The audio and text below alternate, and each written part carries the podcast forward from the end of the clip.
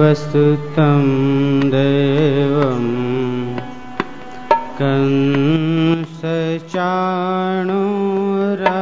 कंसचाणुरमर्दनम् वसुदेवसुतं देवं कंसचाणुरमर्दनम्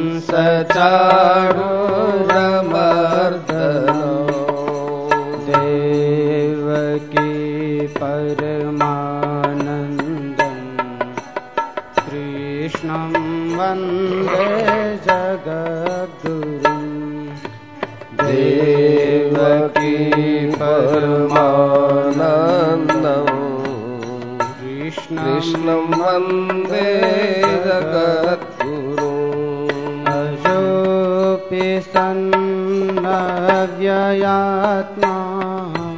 भूतानामीश्वरोऽपि सन्। अजोऽपि सन्नव्ययात्मा। भूतानामीश्वरोऽपि प्रकृतिं स्वामधिष्ठाय सम्भवाम्यात्ममायया। प्रकृतिं स्वामधिष्ठाय सम्भवाम्यात्ममायया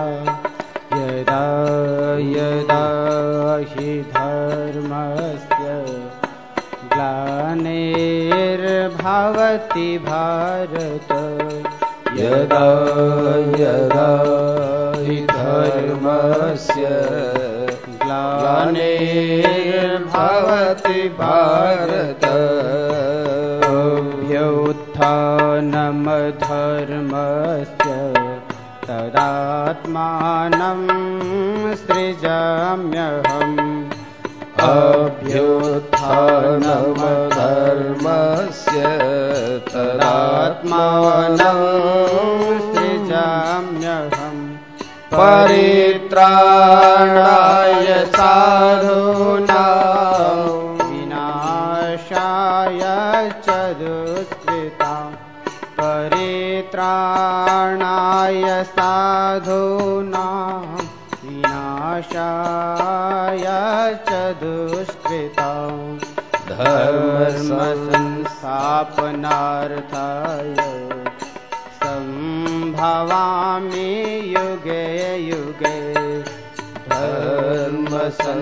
धर्मसंस्थापनार्थाय सम्भवामि युगे युगे। जन्म कर्म च मे दिव्यमेवं य वेत्ति तत्त्वतः जन्म कर्म च मे दिव्यमेवं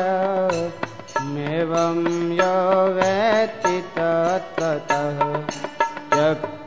देहं पुनर्जन्म। नैति मामेति सोऽर्जुन त्यक्त्वा देहं पुनर्जन्म।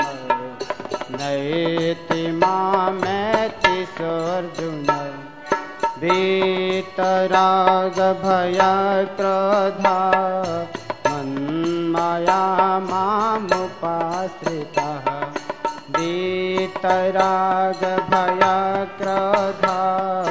मन्मया मामुपाश्रितः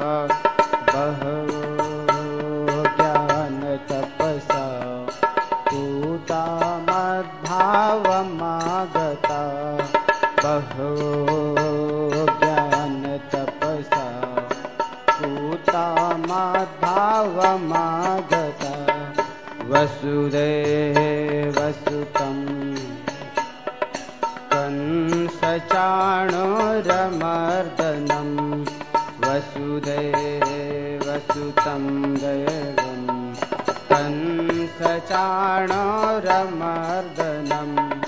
देवकी परमानन्दं कृष्णं वन्दे जगद्गुरुम् देवकी परमानन्दम्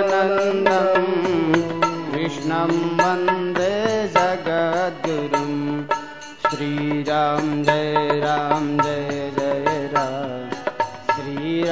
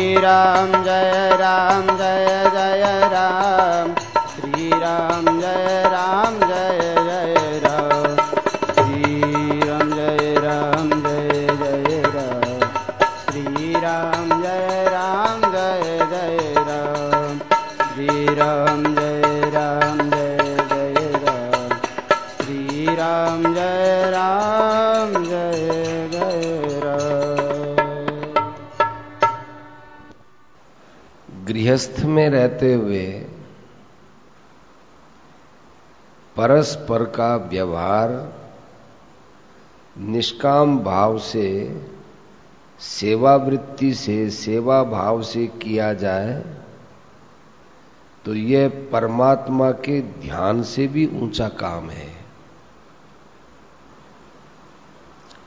गीता के सिद्धांत से तो ये ध्यान से बढ़कर कहा ही गया है, ध्यानात कर्म फल त्याग है। कर्म फल का त्याग कठिन है, परंतु यदि इसको प्राप्त करने की इच्छा हो कि हम कर्म फल का त्याग करते हुए कर्म करें तो उसका बड़ा भारी महत्व है। कर्म फल त्याग का महत्व है। हम तो कहते हैं कि भगवान के भजन का इच्छुक होने से उसे भगवान की स्मृति घर गृहस्थ के काम को निष्काम भाव से करने पर स्वतः ही हो जाएगी। भजन की तीव्र इच्छा हो और घर गृहस्थ का काम सेवा बुद्धि से किया जाए, ये सोने में सुगंध है।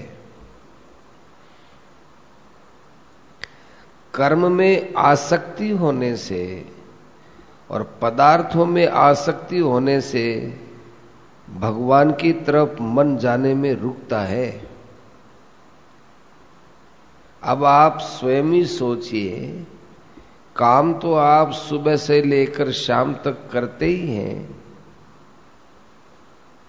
परंतु उसमें आसक्ति के कारण से भगवान में मन नहीं जाता, उस काम में ही मन घुसा रहता है।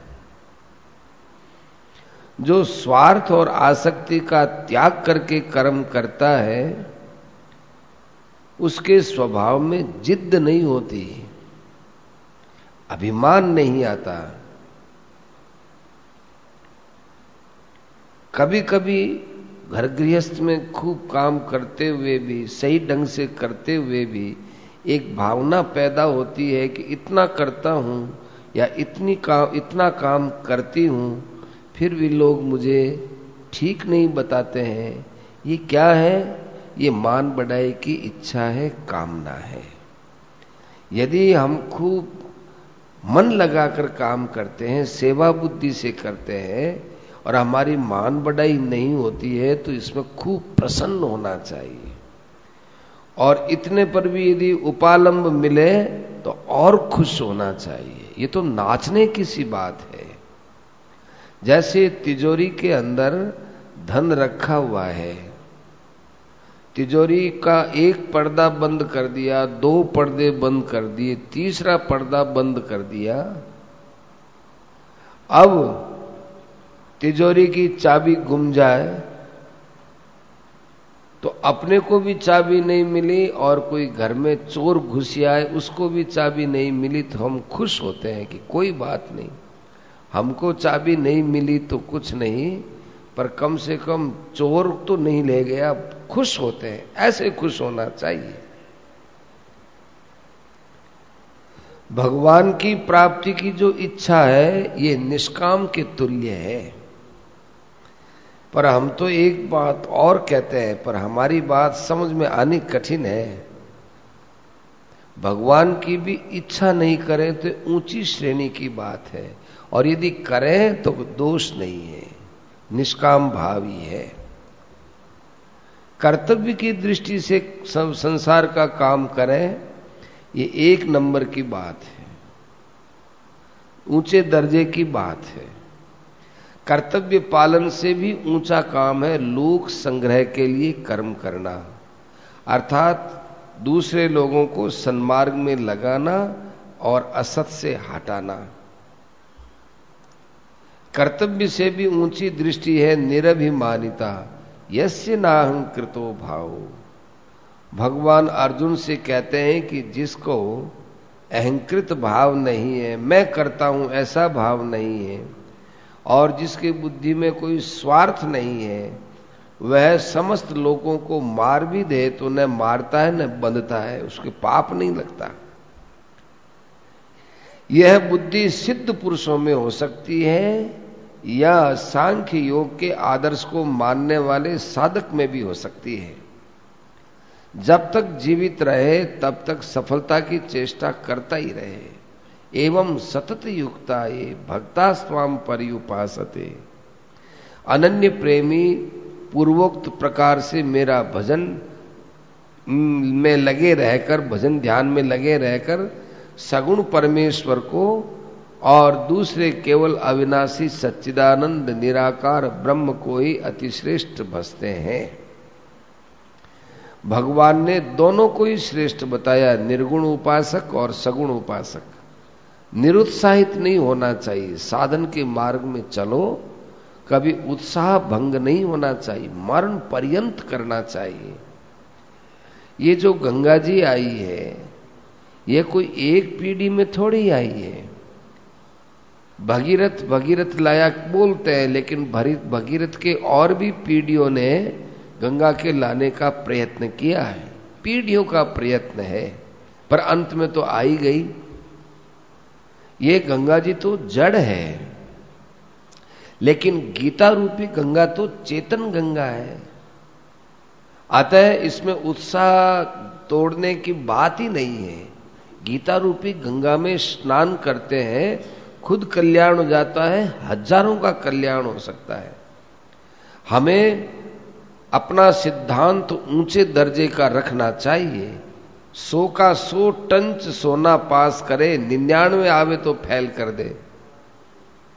सोने का पार की होता है? सो टंच हो। या ये सोना ठीक निन्यानवे टंच हो तो फैल।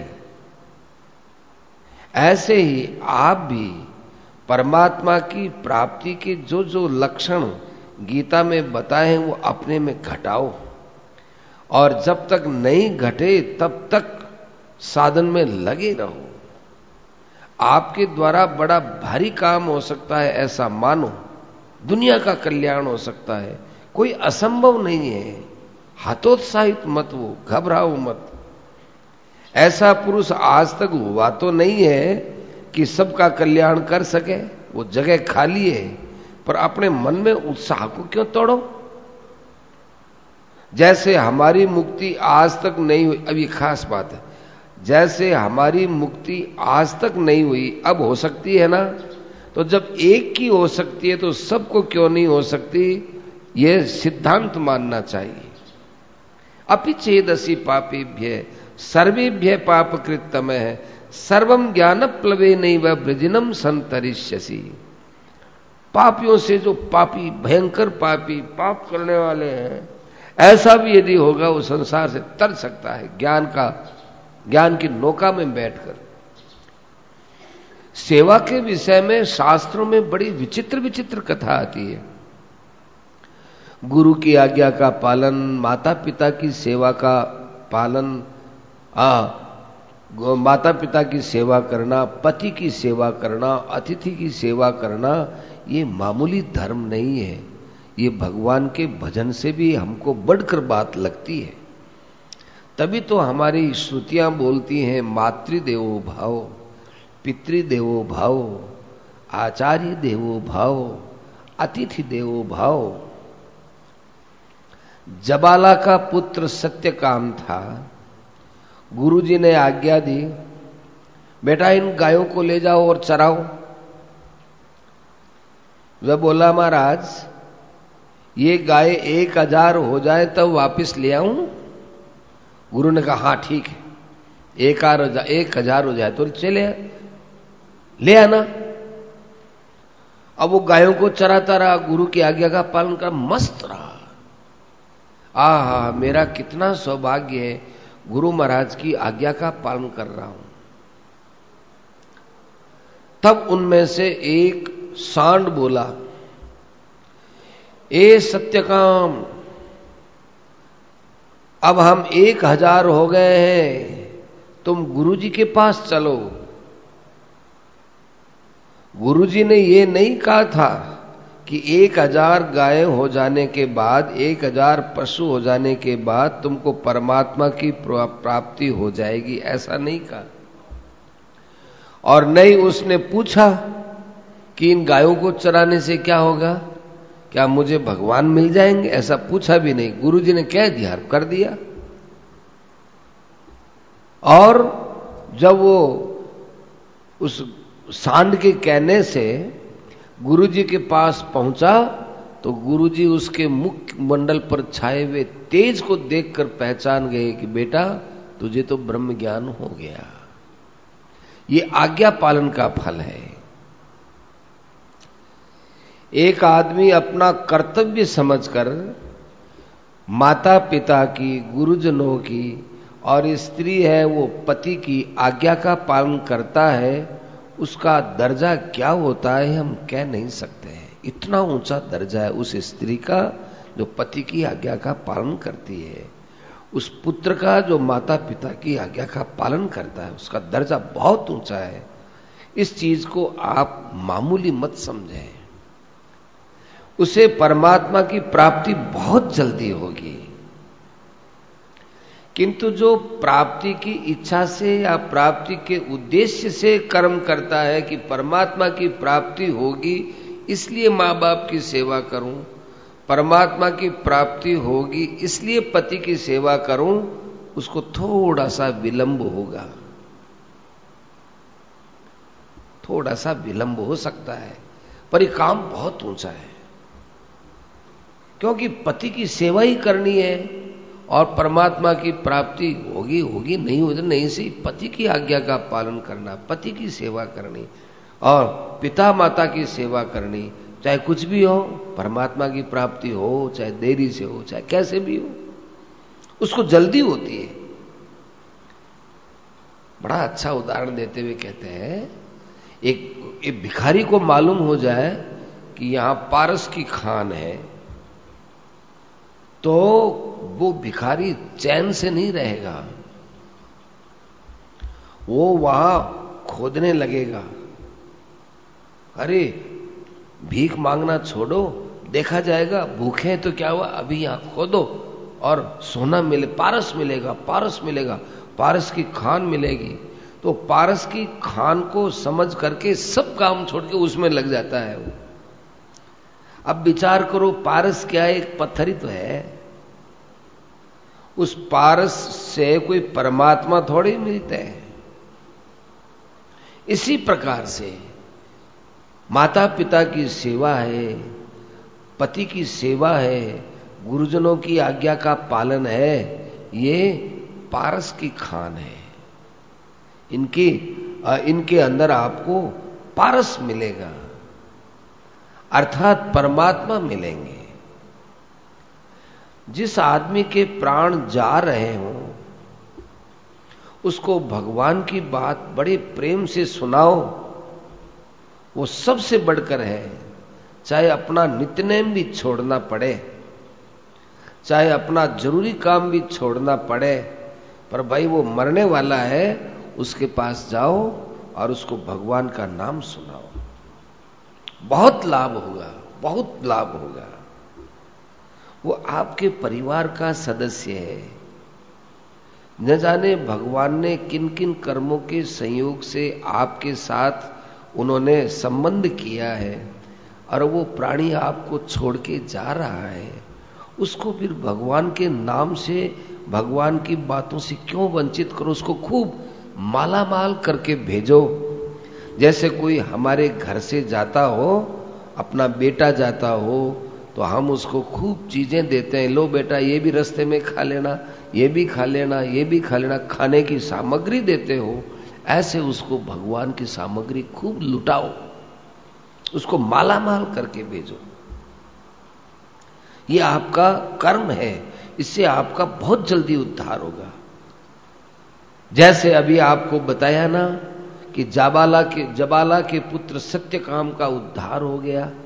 गुरु ने उसके मुख पर शांति और प्रसन्नता देखी और उसको पूछा, बेटा, क्या तुम्हें ब्रह्म ज्ञान की प्राप्ति हो गई? तो शिष्य ने कहा कि, हो तो गई है गुरुदेव, पर मैं आपके श्रीमुख से सुनना चाहता हूँ। तो वही बात सुनाई जो वो जानता था, जो उसके अंदर बात थी, वही बात सुनाई। ऐसे ही उपनिषदों में कथा आती है। आरुणी नाम का एक शिष्य था। गुरु ने उसको खेत का पानी रोकने के लिए भेजा।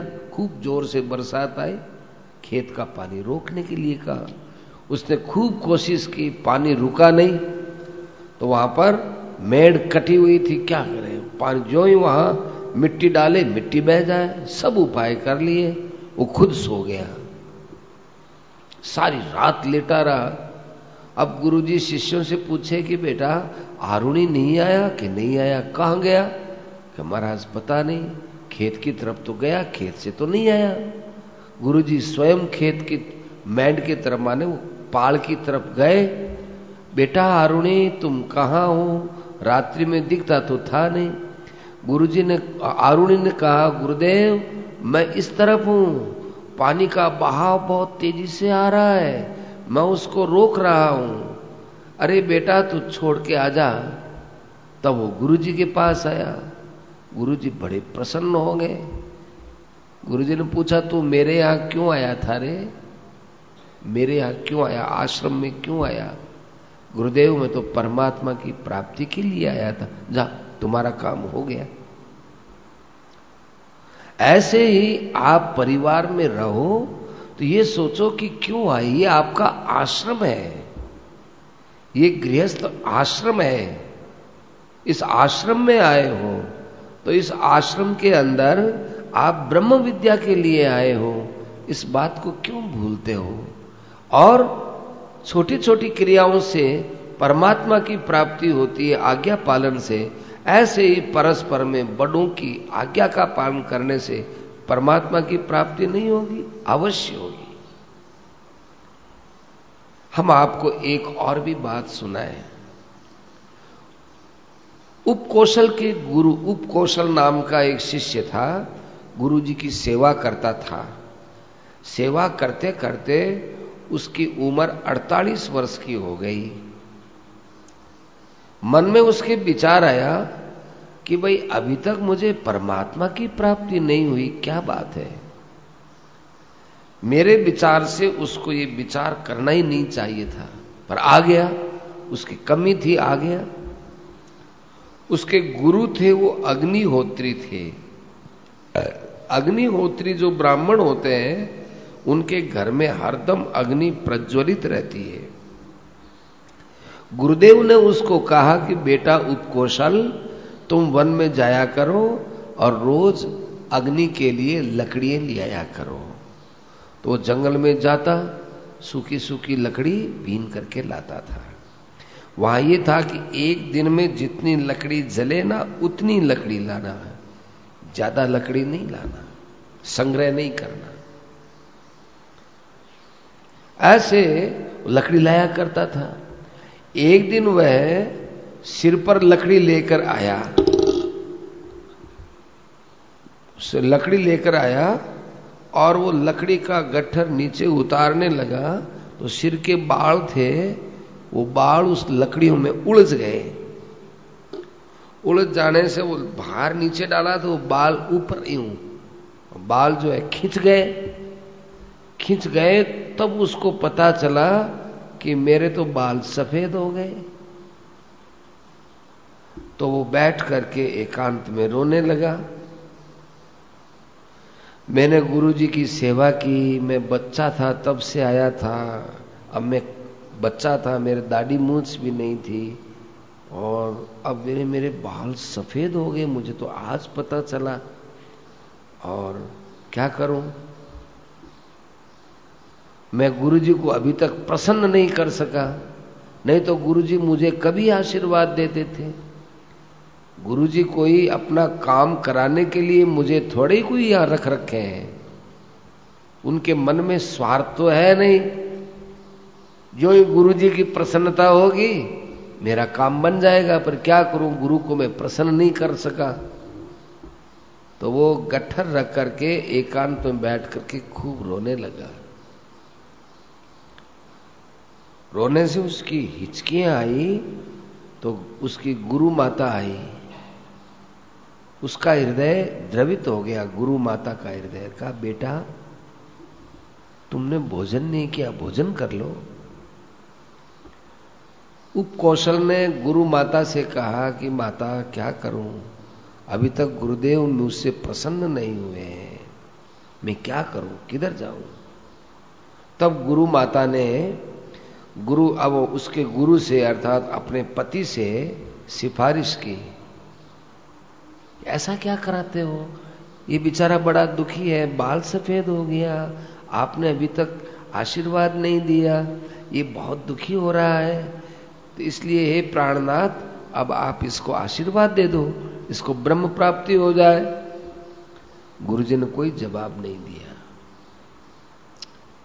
और यूँ टाल करके गुरुजी वन में घूमने के लिए निकल गए।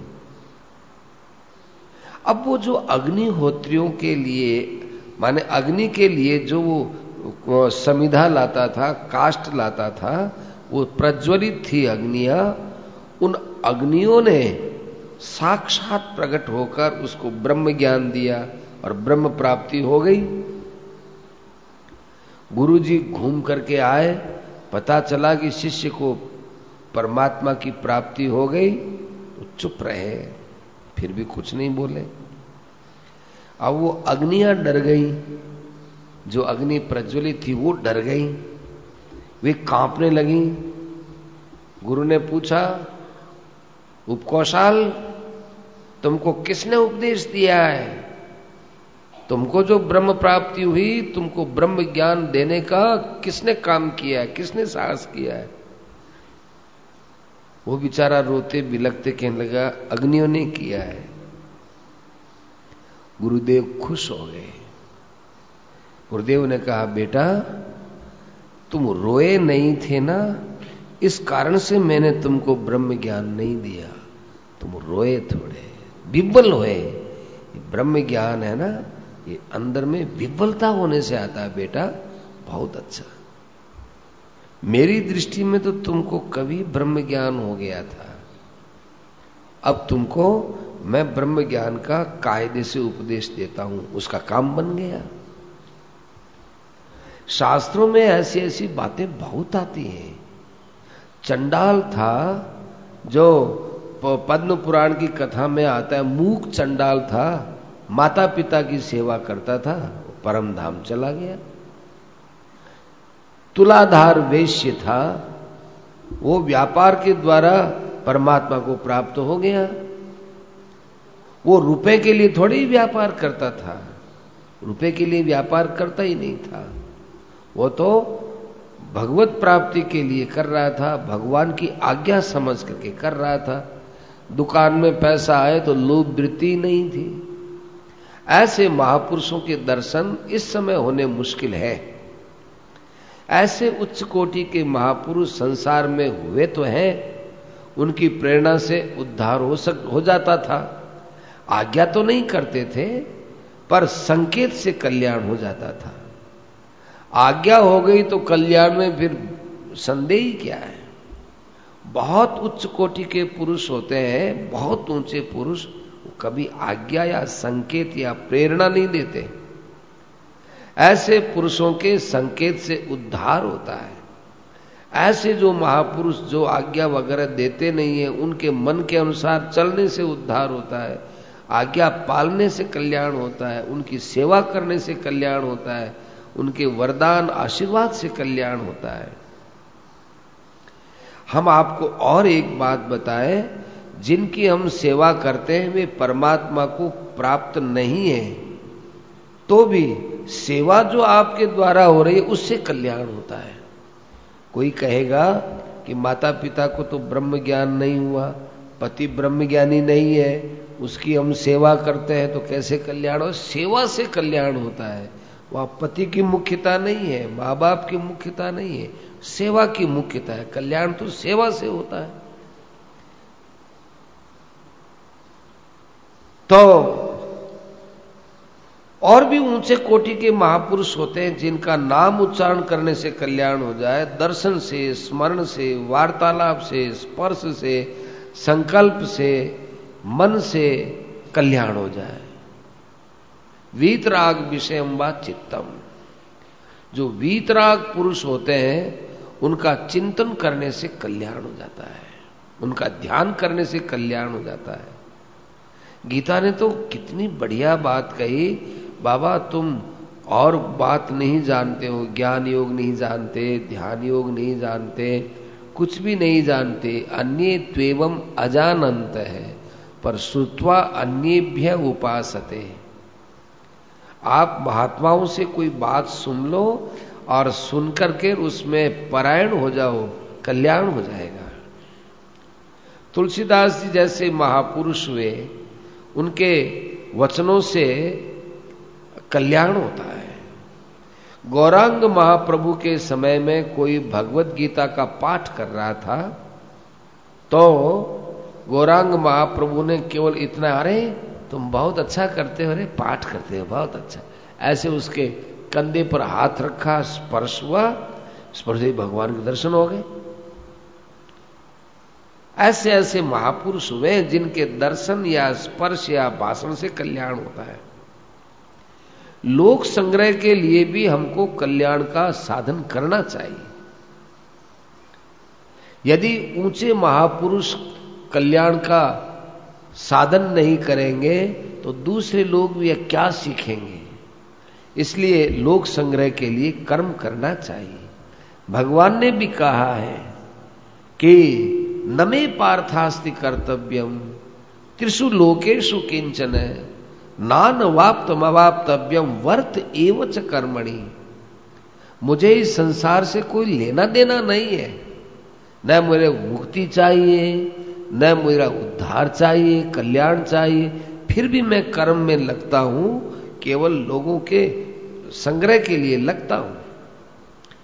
तस्मात असक्त सततम कार्यम कर्म समाचार। है इसलिए गृहस्थ के जो काम धंधे हैं उनको छोड़ना नहीं चाहिए, वो काम करो, परंतु सेवा बुद्धि से करो, निर्मल मन से करो, और और पवित्र भाव से करो, निष्काम भाव से करो। जन आदि, ज्ञानी जन भी आसक्ति रहित तो होकर कर्म करते थे, परम सिद्धि को प्राप्त हो गए। लोक संग्रह को देखते हुए अर्जुन, तुमको भी कर्म करना चाहिए। यद्यदा चरती श्रेष्ठ तत्देवे तरोजन है पर इसमें भी एक थोड़ी पोल आ जाती है। इसमें क्या बात आती है? लोग झूठ मूठ अपने को ज्ञानी मान लेते हैं और उनके भीतर में तो रहती है आसक्ति। और लोगों को दिखाते हैं, हम तो लोग संग्रह के लिए काम करते हैं। ये दम्भ है, ये दिखावटीपना है। एकांत में और लोगों के सामने उसकी एक जैसी क्रिया नहीं होती है। लोक संग्रह में जिसका दिखावटीपन नहीं है, लोक संग्रह में जिसका कर्तापन नहीं है और लोक संग्रह में कामना नहीं है, वही लोक संग्रह के लिए कर्म में लग सकता है। हर किसी की बात नहीं आती है। देखो, बहुत अच्छी बात है। महात्मा ये नहीं मानता कि मैं कर्म करता हूँ। और मेरे कर्म से देखो लोगों का कल्याण हो जाता है। मेरे दर्शन, स्पर्श और भाषण, चिंतन से लोगों का उद्धार होता है। ऐसा महात्मा मानता ही नहीं है। ऐसे मानने वाला यदि कोई हो तो महात्मा नहीं, वो महात्मा है। महात्मा। महात्मा माने महान तमोगुणी है वो। एक तो वे महात्मा, तय आदो वे महात्मा। एक वे महात्मा, तमोगुणी। समझाग्नि ठाकुर ने। दूसरे लोग उसके लिए कुछ भी माने। परंतु अपने लिए तो अपने को खुद को करना, देखना चाहिए। कर्तापन की दृष्टि से करे या एहसान की दृष्टि से करे या लोक संग्रह की दृष्टि से करे, ये आदमी को खुद अपने अंदर से झांकना चाहिए। दूसरे लोग तो प्रशंसा कर देते हैं। सुन लो, मत सुनो। निंदा करते हैं तो करने दो, मत सुनो। बेपरवाही करो, पर अपने लिए अपने खुद की परीक्षा करो। ऐसे जो अज्ञानी लोग हैं, जो अपने को लोक संग्रह के लिए काम करने वाली बात करते हैं, और उन अज्ञानियों पर यदि कोई महात्मा शब्द लगाता है तो उनके लिए कलंक है। एक जीवन मुक्त है, वह अज्ञानियों की दृष्टि से है। जीवन मुक्त कहना अपनी दृष्टि में, स्तुति में निंदा है, अपनी दृष्टि में। हमको कोई जीवन मुक्त कहे तो अपने को समझना चाहिए कि ये मेरी स्तुति तो कर रहा है, लेकिन है मेरी निंदा। कहीं मैं गिर न जाऊँ।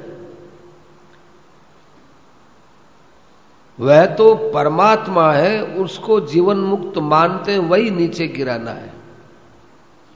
लेकिन अब आप तो भगवान हो, आप साक्षात भगवान हो, बहुत नीचे गिराना है। असली चीज़ को शास्त्र नहीं कह सकता। ब्रह्म का निरूपण शास्त्र नहीं कर सकता। ब्रह्म का निरूपण कैसे करेगा शास्त्र? वैसे ही महात्मा का वर्णन नहीं हो सकता है। असली चीज़ का जो फल है, उसका वर्णन कैसे होगा? अनिर्वचनीय है। अर्जुन भगवान को देख रहा है, प्राप्ति है फिर भी कहता है, आप विश्व रूप दिखलाइए। भगवान दिखलाते हैं तो फिर कहता है, तेनी व रूपेण चतुर्भुजे, न आप तो हमको वापिस चतुर्भुज रूप दिखाइए।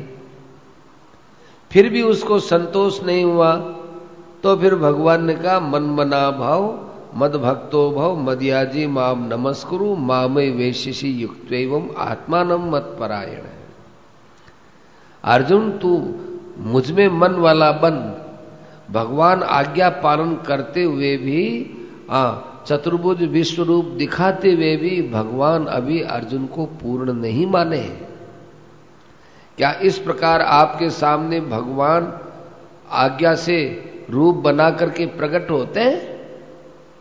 नहीं होते और फिर कैसा हमको तो परमात्मा की प्राप्ति हो गई। ऐसे कैसे होगा? ऐसे नहीं होता। अर्जुन के सामने इतना काम करते हुए भी अर्जुन का मोह नष्ट नहीं हुआ। अर्जुन को भगवान के विषय में पूरा ज्ञान नहीं हुआ। आपको कैसे हो जाएगा? प्राप्ति अभी नहीं हुई है।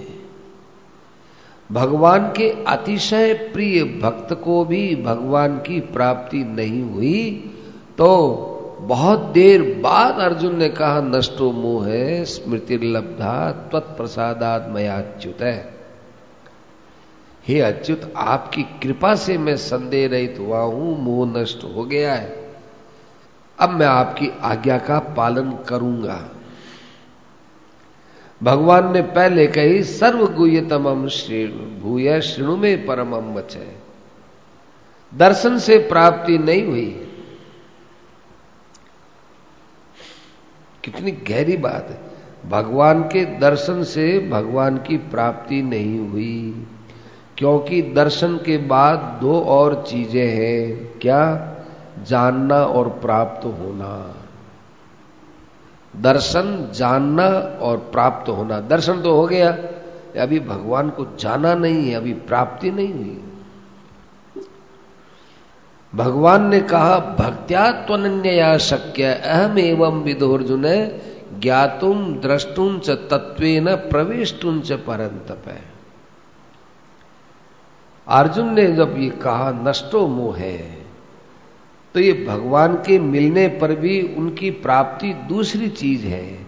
वैसे ही महात्मा के मिलने पर भी उनको जानकर प्राप्त करना उनमें एक अलग ही प्रेम होना ये दूसरी चीज़ है।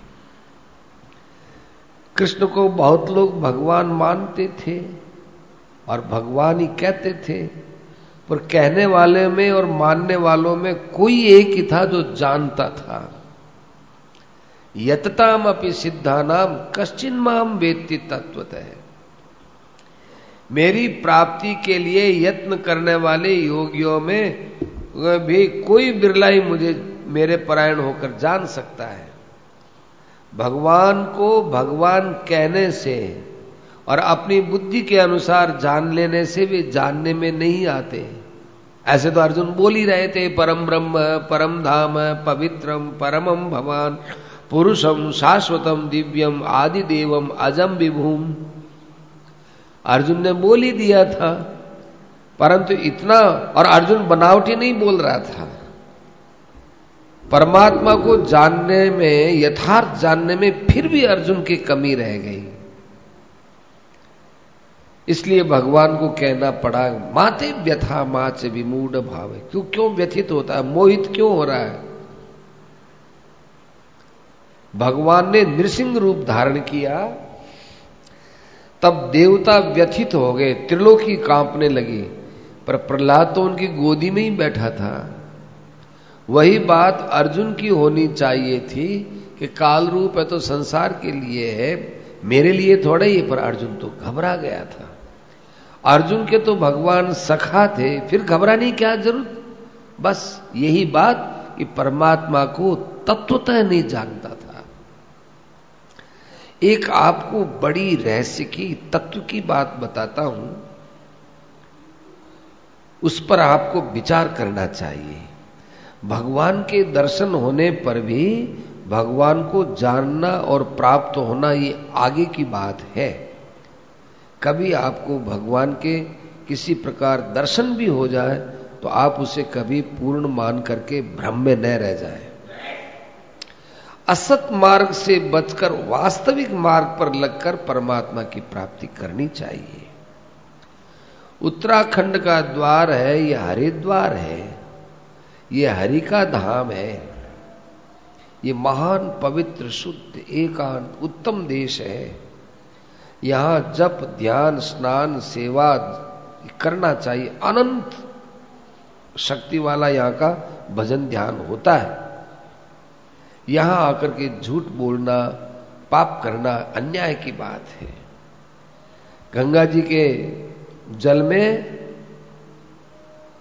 गंगा का जल पवित्र काम में लावे। गंगा जी के पास टट्टी पेशाब नहीं करना चाहिए। ब्रह्मचारी के लिए 20 कदम, वानप्रस्थ के लिए 30 और सन्यासी के लिए 40 कदम दूर जाकर पेशाब करना चाहिए। और शौच के लिए ब्रह्मचारी को 200 और वानप्रस्थी के लिए 300 और सन्यासी के लिए 400 कदम दूर जाना चाहिए। गंगा जी में थूकना नहीं चाहिए। अग्नि, गाय, ब्राह्मण तुलसी और गंगा, इनको साक्षात परमात्मा का रूप समझना चाहिए। जीवन में थोड़ा नियम रखो, सत्संग करो। कभी सत्संग में देरी हो जाए तो उपवास करो। कभी क्रोध आ जाए, लोभ आ जाए, काम आ जाए, उपवास करो। संध्या समय पर नहीं हो सके तो उपवास करो। स्त्रियों के लिए विशेष धर्म बताते हैं, प्रातःकाल जल्दी उठ करके स्नान वगैरह करके सूर्य भगवान को आर्घ्य देवे। कभी भी किसी के प्रति मनोमालिन्य आ जाए, क्रोध आ जाए तो उस समय उनको भी उपवास करना चाहिए। माताएँ बहनें ज़्यादा पढ़ी लिखी नहीं होती हैं इसलिए माला फेरने का नियम रखें। उतनी माला नहीं फेर सके तो भोजन मत करो। माले का नियम इस प्रकार से रखो ताकि आपका घर गृहस्थ का काम, क्योंकि आपको रसोई वगैरह बनाना दूसरा भी काम करना पड़ता है। इसलिए आपको अपने हिसाब से माला का समय रखना चाहिए। परंतु इतना अवश्य है कि माला को आगे पीछे दोपहर में कभी भी आप फेर सकते हैं। कोई नियम नहीं है, क्यों? काम बहुत करना पड़ता है।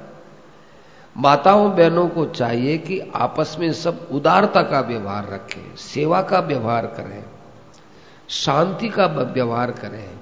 किसी को दंड देना, किसी का बैर निकालना, किसी को नीचा दिखाना, ओछा रख दिखाना, ये ये बिल्कुल मन से त्याग दे। छोटी छोटी चीज़ वस्तुओं के लिए, धन के लिए, गहनों के लिए, कपड़ों के लिए, या परिवार में कोई भी, कोई विभाजन हो, उसके लिए अपने मन से उदार वृत्ति का नाश नहीं करना चाहिए। जो मिलता है, जैसा होता है, उसमें प्रसन्नता से स्वीकार करना चाहिए।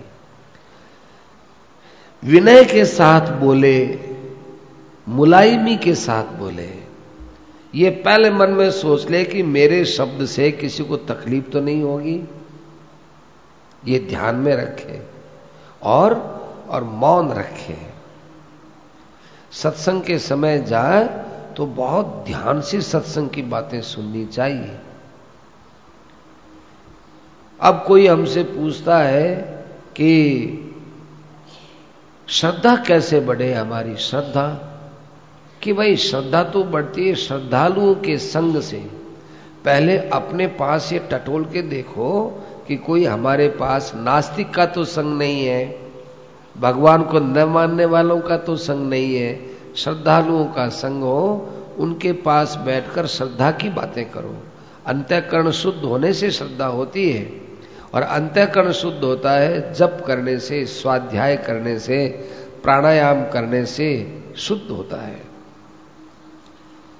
सत्वानुरूपा सर्वस्य श्रद्धा भवती भारत। है जैसा सत्व होता है, सत्व नाम अंत्यकरण का है।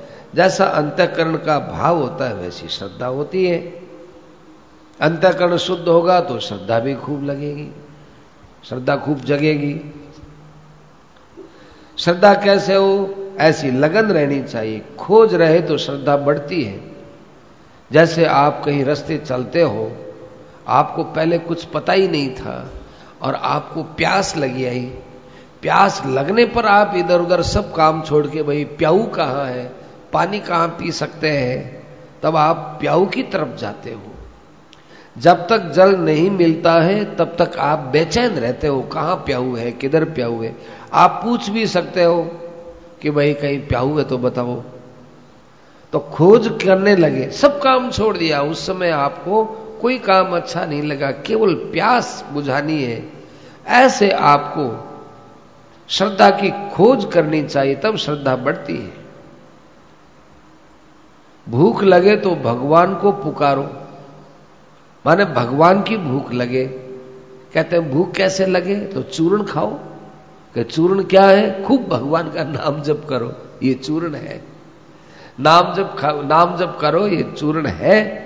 जब करने से भीतर में जो अजीर्ण है, वो अजीर्ण सब खत्म हो जाएगा।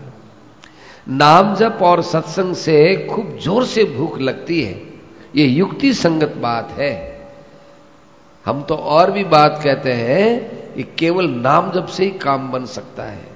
कल जुग केवल नाम अधारा, सुमेरी सुमेरी नर उतर रही पारा। अपतु अजामिल गज गनिकाऊ भये मुकति हरि नाम प्रभाऊ। भगवान के दर्शनों के लिए व्याकुल हो जाए।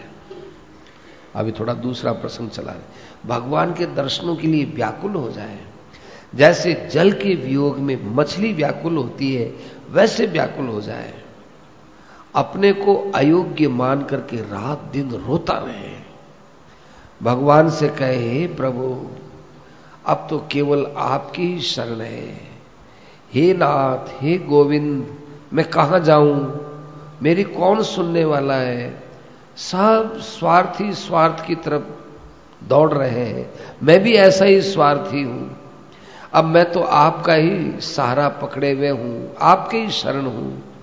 मेरे में न तो भक्ति है, न ज्ञान है, न योग है, कुछ भी साधन नहीं है। और प्रतिक्षण में मौत के मगरमच्छ में, मगरमच्छ के मुँह में जा रहा हूँ प्रभु।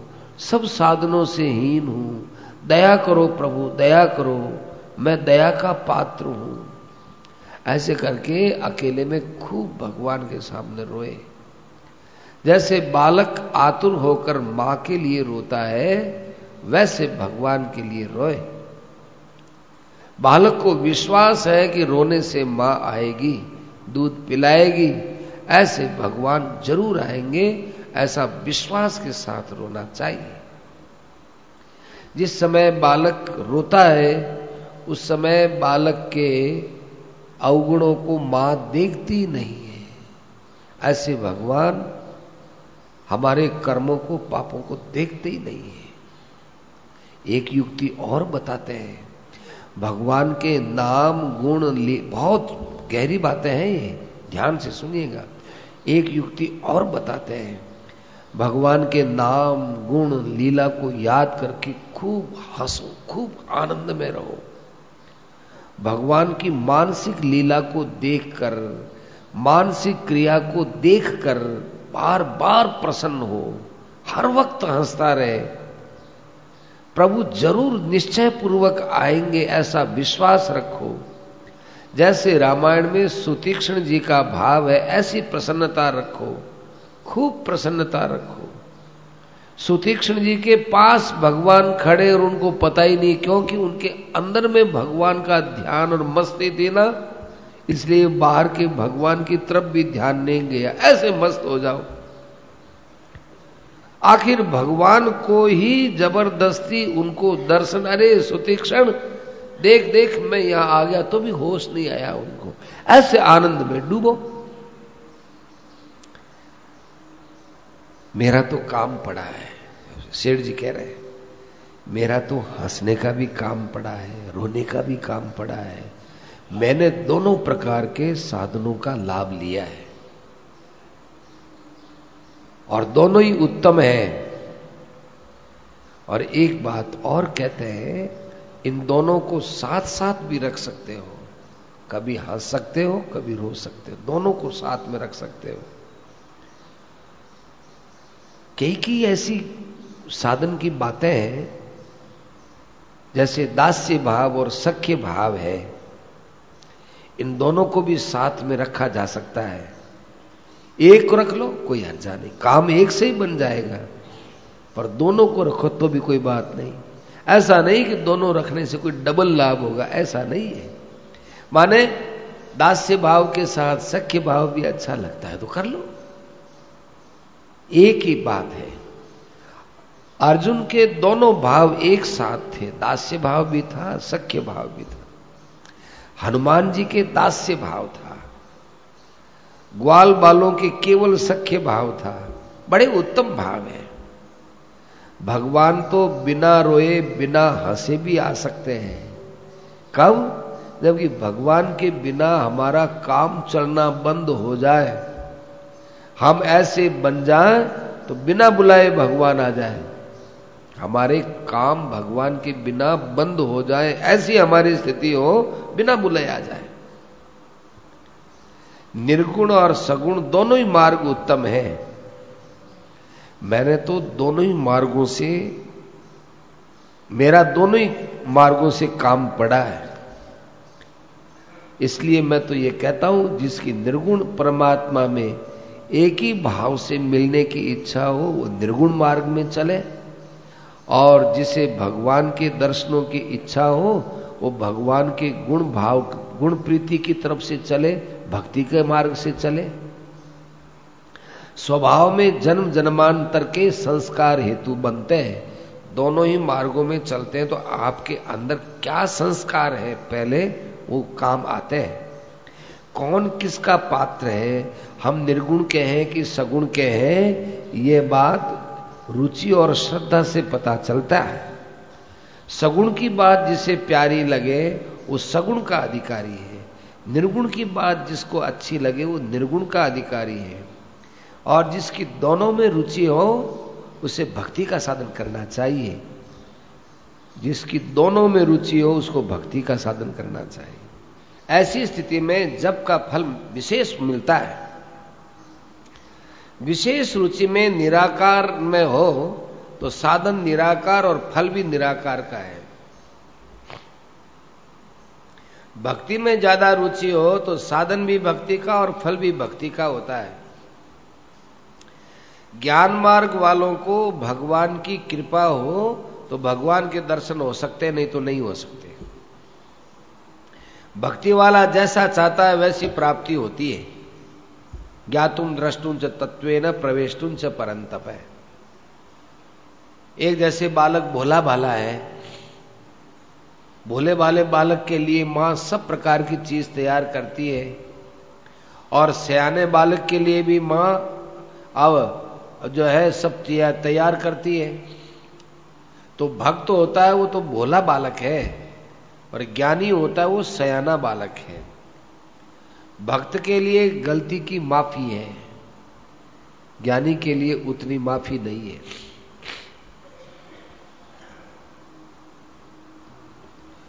वकील और जज के लिए कानून की उतनी माफ़ी नहीं होती जितनी किसान के लिए होती है। क्योंकि किसान पढ़ा लिखा नहीं होता। उसकी बुद्धि, उसकी सोच, समझ इतनी है नहीं। वकील और जज तो कानून को जानते हैं। इसलिए एक किसान किसी के लठ की मारे, और एक वकील और जज के जज है, वो लठ की मारे। तो दोनों को दंड देने में अलग अलग काम आता है। दंड तो होता है, किसान को भी, परंतु वकील और जज के ऊपर ज़्यादा ज़िम्मेदारी है। ऐसे ही भक्ति के मार्ग में भगवान खुद उद्धार करते हैं, वहाँ देरी का काम नहीं है। गलती की माफिया वहाँ बहुत जल्दी होती है, ज्ञानी के लिए नहीं होती। ज्ञान मार्ग को स्वयं परिश्रम करना पड़ता है। भक्ति मार्ग के लिए भगवान ने कहा तेषाम अहम समुद्धरता, मृत्यु संसार सागरा। और ज्ञान मार्ग के लिए कहते हैं तद विधि प्रणिपाते न परिप्रश्न सेवया उपदेक्षंति ते ज्ञानम। ज्ञान मार्ग में ज्ञान की प्राप्ति ज्ञान के शरण से होती है। भगवान अर्जुन को कहते हैं, तू ज्ञानियों के पास जा वास्तव में अर्जुन को ज्ञानियों के पास थोड़े ही भेजना है। ये तो भगवान ने चेत कराया है। पहले ही भगवान ने अर्जुन को अपना रहस्य बता दिया कि अजोपी सन नव्ययात्मा, भूतानाम ईश्वरोपी सन। जन्म कर्म च में दिव्यम नमे पार्थास्ति कर्तव्य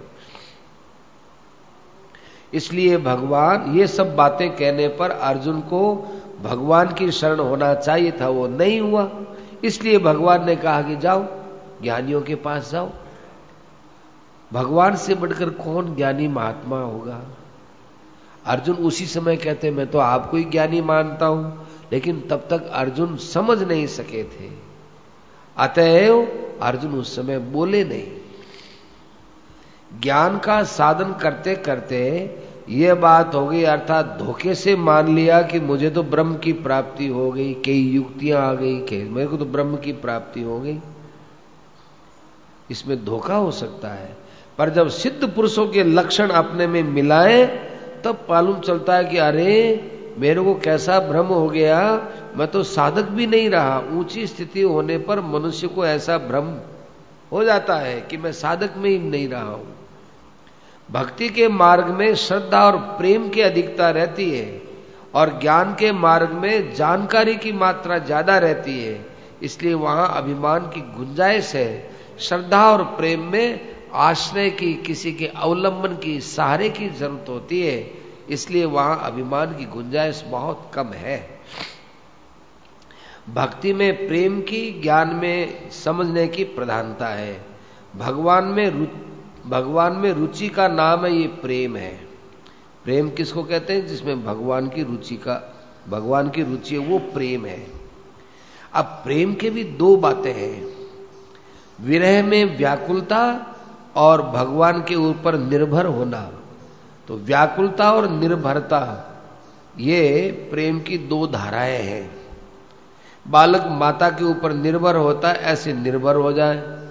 जैसे सुतीक्ष्ण भगवान पर निर्भर थे, ऐसे निर्भर हो जाए। ऐसे निर्भर हो जाए कि भगवान को ही मिलना पड़े। भगवान को ही मिलना पड़े। और भरत जी महाराज में विरह की व्याकुलता है। राम विरह, सागर में भरत मगन मन होत। भगवान के विरह में प्राण नहीं रह सकते। जैसे मछली जल के विरह में व्याकुल होकर प्राण दे देती है। यह विरह व्याकुलता की अंतिम सीमा है। वह अपनी तरफ़ से मर जाती है। अब भगवान को जिलाना हो तो जिलाओ। भगवान को आवश्यकता हो तो जिलाओ। इस तरह अपने प्राणों को भगवान के न्योछावर करें। रात दिन रोवे। बात करे भगवान से ही अंदर ही अंदर। इधर ही इधर अपने मन की वृत्ति को लगाए। गोपियाँ उद्धव से बात करती है। लेकिन उनका विषय केवल कृष्ण ही है। ऐसे ही घर का काम धंधा करो, पर वो सब भगवान का ही करो। विरह की व्याकुलता में ऐसी दशा हो जाए कि वियोग में प्राण रहना मुश्किल हो जाए। जैसे भगवान रास करते करते करते करते अंतर ध्यान हो गए। गोपियों के प्राण जाने की जब तैयारी हो गई तो भगवान प्रकट हो गए। अब भगवान को ज़रूरत पड़ी, गोपियों की। गोपियों को ज़रूरत नहीं थी। भरत के प्राण जाने लगे तो भगवान प्रकट हो गए। परंतु निर्भरता में रोना नहीं है, वहाँ तो हंसना ही हंसना है। हम आपको एक और रहस्य की बात बताएँ। प्रहलाद के अंदर रोना नहीं मिलेगा। प्रहलाद के अंदर निर्भरता थी, निर्भयता थी। भगवान से मिलने के लिए उतावले नहीं थे। भगवान को गरज हो तो मिलो, रोने में कमज़ोरी है। अब रोने में भी आपको रहस्य की बात बताई जाती है। दो प्रकार से रोना है, एक करुणा भाव से और एक हर्ष से। विरह की व्याकुलता में विरह का दुख पर वह दुख बहुत बड़ा सुख है। परंतु स्वरूप तो दुख जैसा ही दिखता है। जैसे प्यासा आदमी पानी को खोज करता है, वैसे ही विरह में व्याकुल आदमी भगवान की खोज करता है।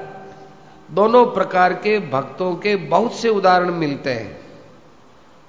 अभेद ज्ञान और भेद उपासना दोनों एक साथ नहीं रह सकते, पर भक्ति के ये भाव एक साथ रह सकते हैं।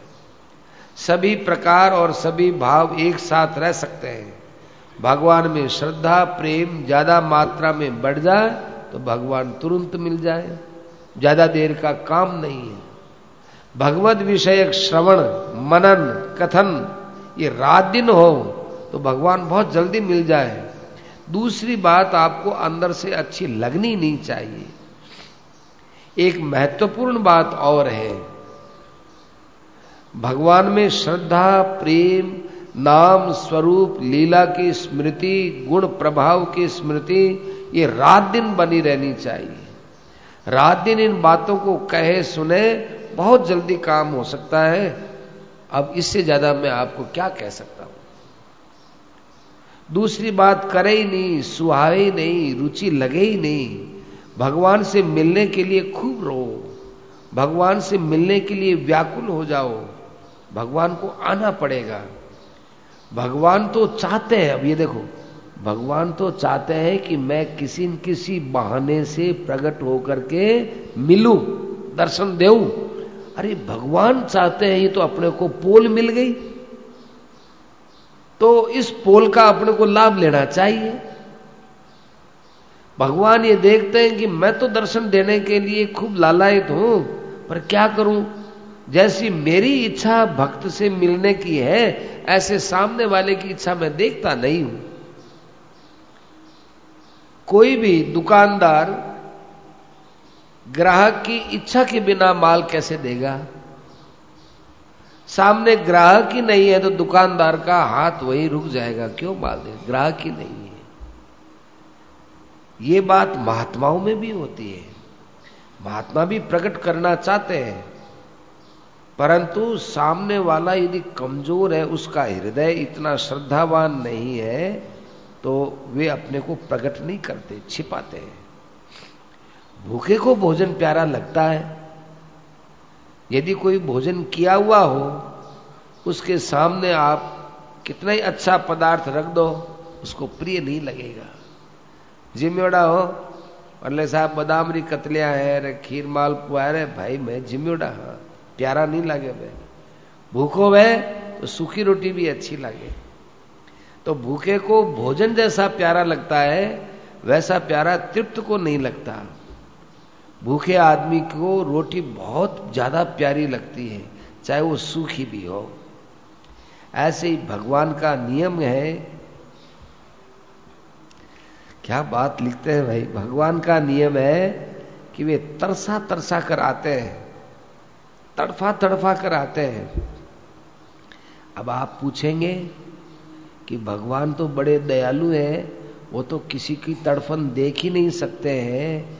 वे तो बड़े कृपालु हैं, किसी को दुखी देख ही नहीं सकते हैं। वो तो दुख हरने वाले वो तड़फावे क्यों? अरे तड़फाने में भी एक रहस्य है। क्यों? वो रहस्य है कि उस तड़फन में भक्त के जन्म जन्मांतर के जितने पाप, जितनी गलती, जितनी जल्दी नष्ट होती है, इतना जल्दी कल और कोई उपाय से नहीं होते। इसलिए भगवान थोड़ा तड़फाते हैं। भगवान को भक्त की तड़फन देखकर बड़ी प्रसन्नता होती है। स्त्रियाँ खुशामद करवाकर प्रेम करती हैं। बड़ी लालसा बढ़ावे, लालसा बढ़ने से आनंद आता है।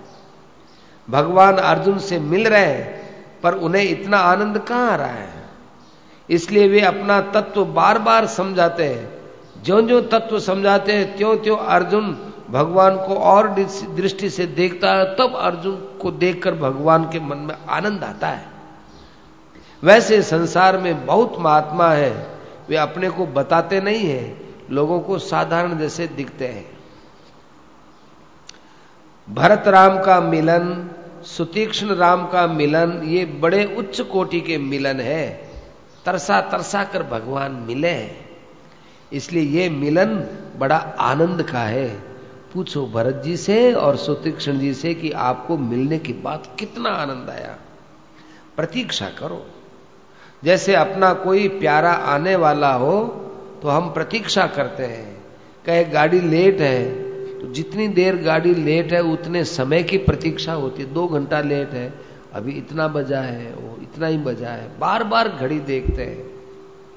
तो ऐसे ही भगवान के लिए प्रतीक्षा करो, प्रसन्नता आएगी। देखो, प्रेमी बनना खांडे की धार है। एकदम तत्पर रहना चाहिए। अपना जो कुछ है, वो प्रेमी का है, भगवान का है। और प्रेमी का जो कुछ है वो अपना है। ऐसे भगवान में प्रेम से एकता बनाओ। ये भाव नहीं रहे। हम तो कहते हैं दूसरा भाव नहीं कि प्रेमी का है जो अपना है। ये नहीं। बस हम है, वो उसके हैं। अपने को उसका बनाओ। उसकी चीज़ को अपनी क्यों बनाए? अपने को चाहिए ही नहीं।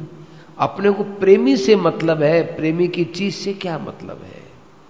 अपने आप को उसका बनाओ।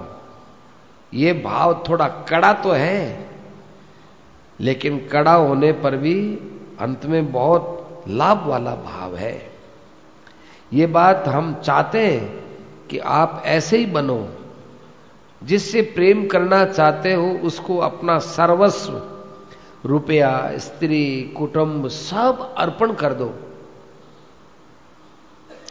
अब अर्पण करने के बाद वो हमारा प्रेमी इनको मार डाले, काट डाले, कुछ भी करे, देखते रहो। आपके मन में तो कि हमने तो भगवान के अर्पण कर दिया, अब कोई परिवार में मर गया तो मर गया। मेरा क्या मरा? भगवान भगवान को दे दिया, भगवान ने मार दिया मार दिया, उनकी चीज़ है। तुम्हारा ये भाव होना चाहिए कि हमने तो अर्पण कर दिया, अब मर गया तो मर गया, हम क्या करें? फल की इच्छा का त्याग कर व्यवहार करो। अपना प्रत्युपकार करे तो नहीं ले।